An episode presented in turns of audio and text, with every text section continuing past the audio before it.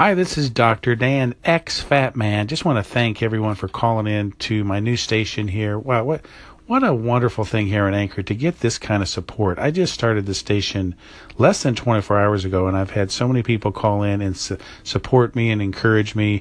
It really means a lot, and especially in a goal like weight loss and fitness, uh, that uh, support is invaluable. So thank you to everyone who's called in, and thank you, Miss Eileen. You bring up a great point about being in the holidays, and that's kind of what I thought. Instead of waiting to the new year, and I always love the new year, it's a great great time to refocus on goals. I thought, you know what, I'm going to start now, get a two week head start, and uh, I'm going to include a link in the description of this segment because there was a study done uh, recently that holiday weight gain is real. Uh, they studied 3,000 people in United States, Germany, and Japan, and followed their weight from October all the way through I think May. And uh, holiday weight gain is real. It peaks. It starts in October, November.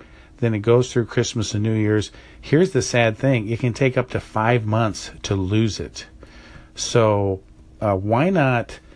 And the average person can gain anywhere from two to seven pounds during that time.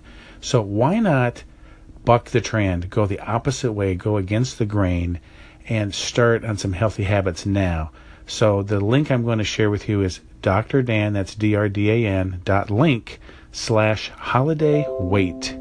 So check that out. It's a it's a, research study uh, from Stanford, and uh, later today, I'm going to start a few uh, segments about Holiday Survival Guide. So thanks again. Appreciate everyone's support here on the station for weight loss tips, nutrition, fitness. This is Dr. Dan, ex Fat Man, because in the future, I've lost 100 pounds and I've come back today, time travel, to share my journey.